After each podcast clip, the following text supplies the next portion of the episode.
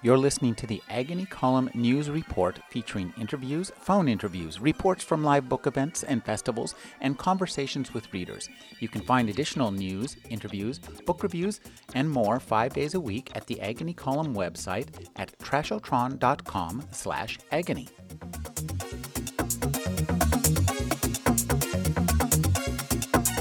And without further ado, I'm going to turn this over to our fabulous moderator, Terry Bisson. Uh, thank you very much for coming. Um, we have a really exciting program tonight. We have some, and so I'm not going to talk a lot. I have a lot to say about all these authors, but I'm going to put it off until after the break uh, when we'll have a chance to sell some books, get a beer, and then we're going to come back and uh, have a discussion with all these authors. Um, Thanks for coming to SF and SF. As usual, I want to ask people to turn on their cell phones in case you get a better offer. And did I say turn off? Oh, turn them on. Okay. Stan's actually doing it. So uh, rather than go on and on, I'd like to start. Our first reading this evening uh, is an author that. Um, is very important in today's science fiction world. He was even featured recently in Time magazine. He's a favorite of mine, even though uh, not only because he's one of my best friends, uh, along with Paul Park and Bill Ayers, but um, but be, he's an author that I've admired um, for quite a while. And so I would uh, would just I will just begin by introducing the author of Years of Rice and Salt, the author of Green Mars, Red Mars, Blue Mars, the author of 60 Days in County, Kim Stanley Robinson.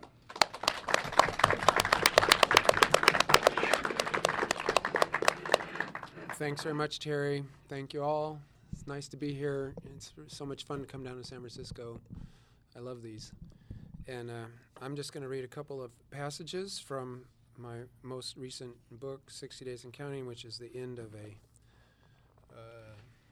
climate trilogy, you might say, a Washington D.C. trilogy. Louder. And uh, louder? Yeah. Hmm.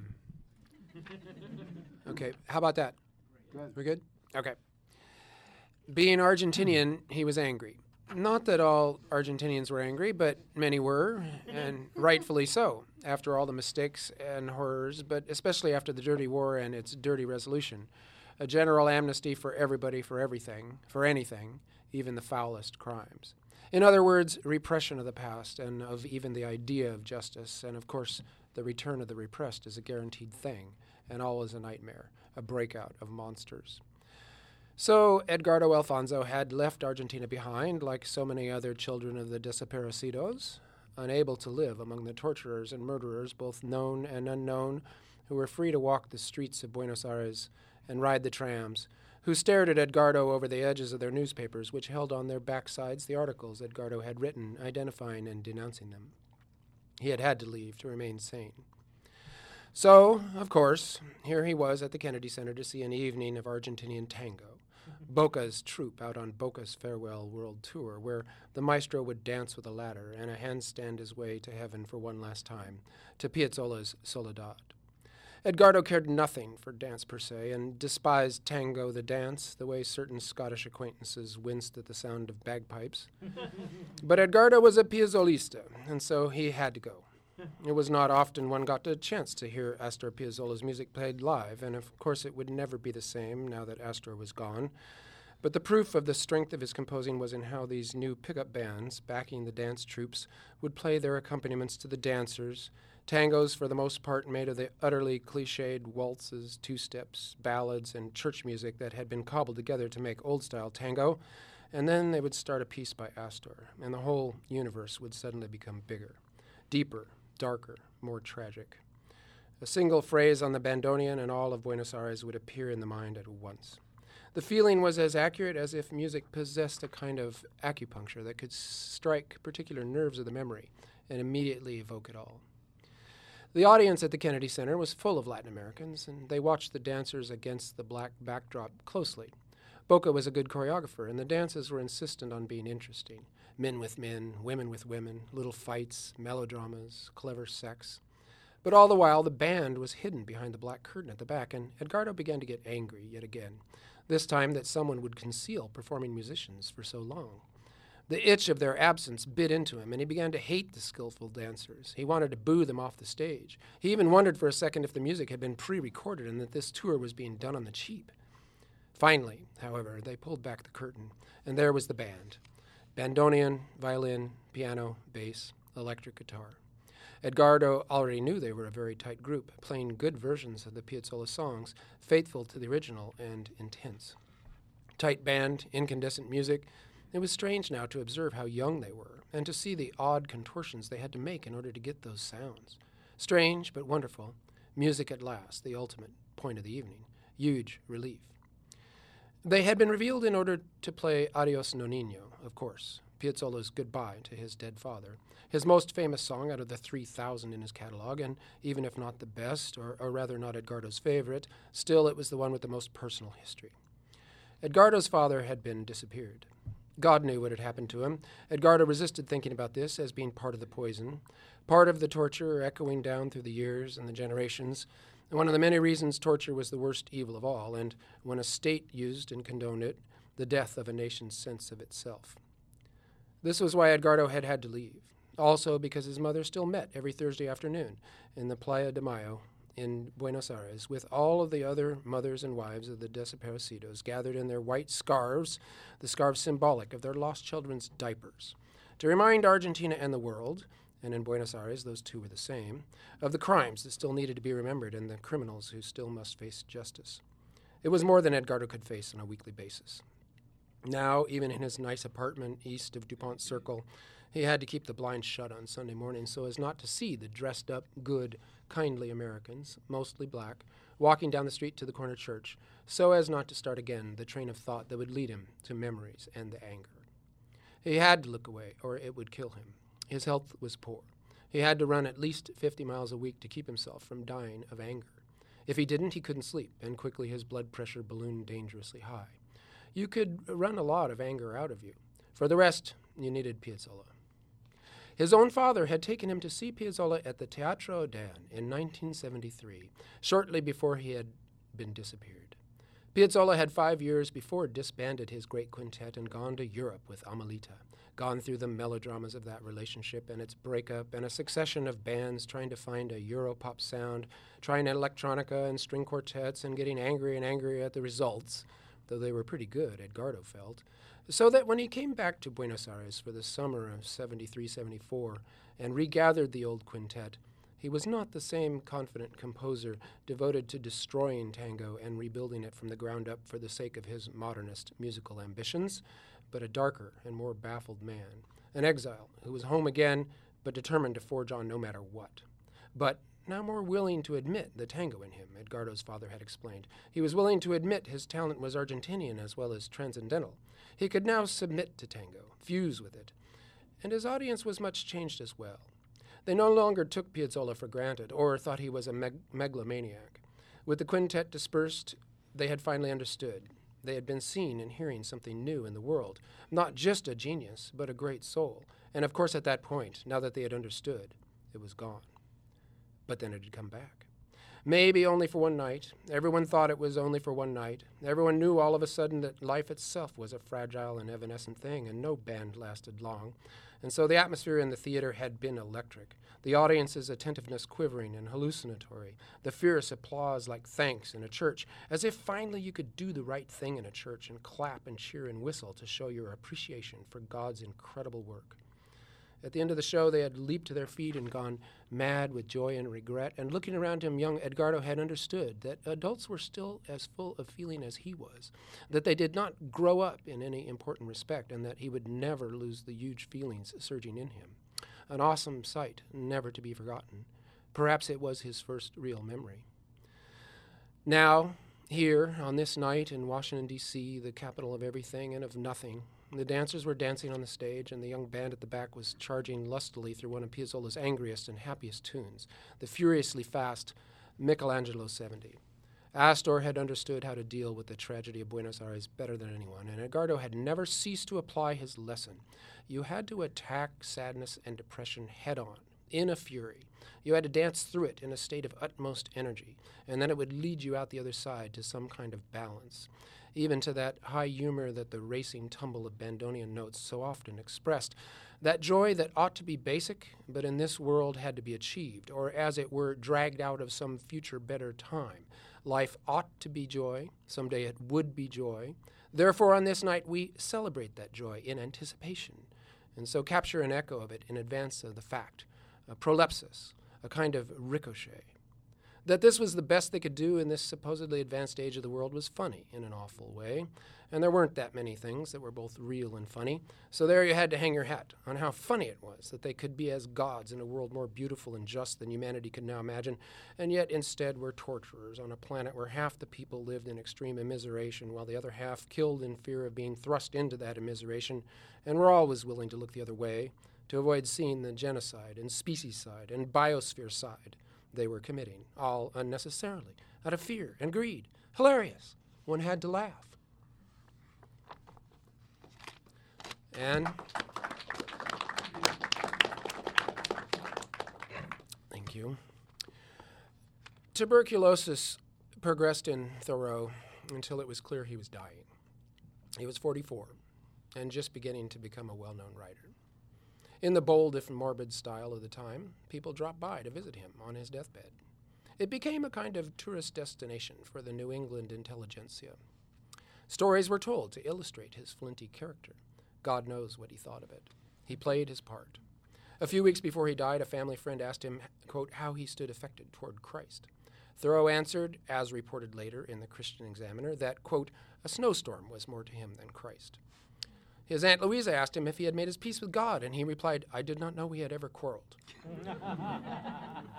Parker Pillsbury, an abolitionist and a family friend, dropped by near the inn and said to him, You seem so near the brink of the dark river that I almost wonder how the opposite shore may appear to you. Thoreau said, One world at a time. then he died, and for Emerson, it was yet another in the series of catastrophic premature deaths that had struck his loved ones wife, child, friend.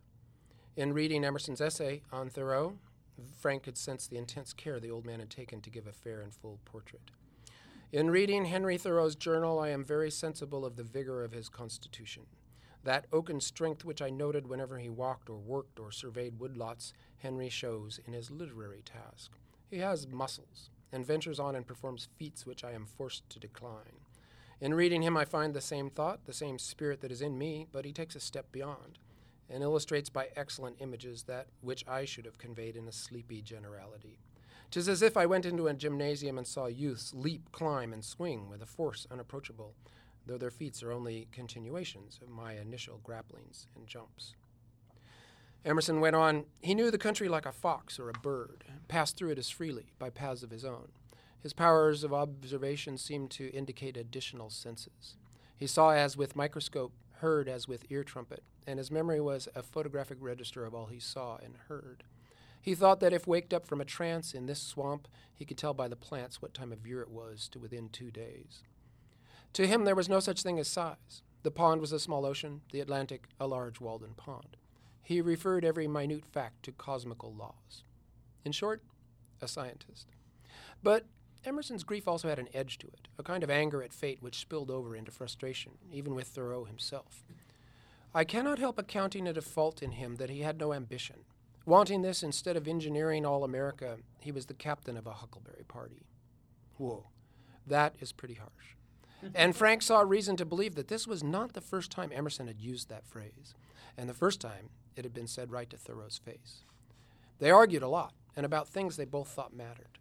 And in Thoreau's journal, whenever he was grumbling about the terrible inadequacies of friendship, it was pretty clear he was usually complaining about Emerson.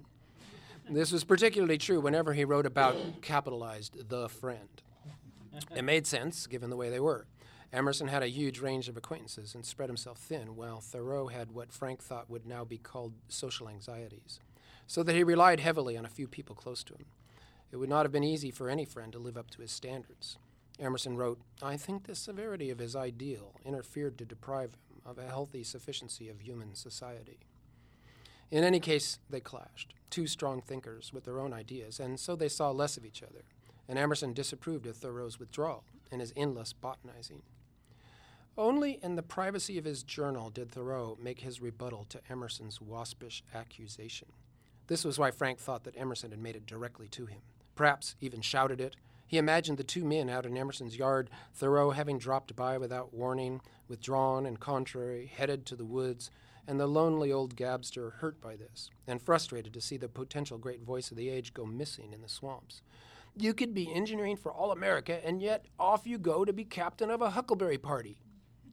Thoreau wrote in his private journal To such a pass our civilization and division of labor has come that A, a professional huckleberry picker, has hired B's field. C, a professed cook, is superintending the cooking of a pudding made of the berries, while Professor D, for which the pudding is intended, sits in his library writing a book. That book, which should be the ultimate fruit of the huckleberry field, will be worthless.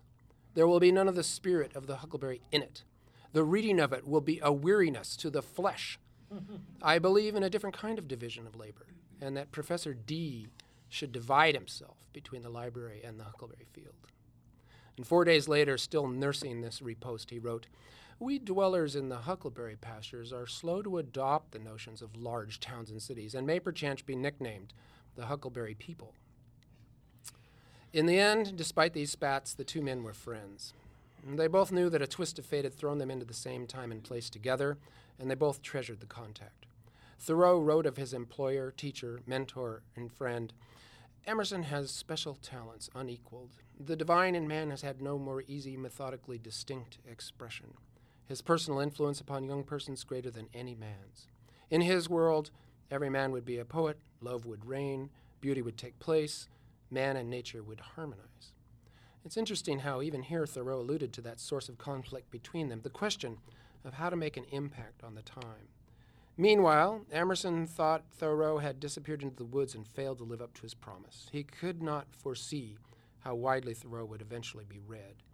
It took many decades before Thoreau's journals were transcribed, and only then was his full accomplishment revealed. A very rare thing, the transcription of a mind onto the page so that it was as if the reader became telepathic and could hear someone else thinking at last. And what thoughts? Of how to be an American, and how to see the land and the animals, and how to live up to the new world and become native to this place. His Walden was a kind of glorious distillate of the journal, and this book grew and grew in the American consciousness, became a living monument and a challenge to each generation in turn. Could America live up to Walden? Could America live up to Emerson? It's still an open question. And every day a new answer comes. Frank, reading these guys in awe, having found the true sociobiology at last, a reading of the species that could be put to use, that helped one to live, looked around him at all the ferals he lived amongst, at the polyglot conclave of all the peoples in the city, and he watched the animals coming back to the forest, and he thought about how it could be, and he saw that it could happen, that they might learn how to live on this world properly, and all become Huckleberry people at last. Emerson, meanwhile, lived on. He carried the burden of grief and love, and his tribute to his young friend ended with the love and not the reproach, as always. The scale on which his studies proceeded was so large as to require longevity, and we were the less prepared for his sudden disappearance. The country knows not yet, not in the least part, how great a son it has lost. It seems an injury that he should leave in the midst of his broken task, which none else can finish. But wherever there is knowledge, wherever there is virtue, wherever there is beauty, he will find a home. Frank tried to make one of those homes. He read Emerson and Thoreau. He forwarded the link for emersonfortheday.com in all of his emails and passed on their news. One day, emersonfortheday.com had this to say Ralph Waldo Emerson, 1846, so 15 years before the Civil War. Every reform is only a mask, under cover of which a more terrible reform, which dares not yet name itself, advances. Slavery and anti slavery is the question of property and no property, rent and anti rent. And anti slavery dare not yet say that every man must do his own work. Yet that is at last the upshot.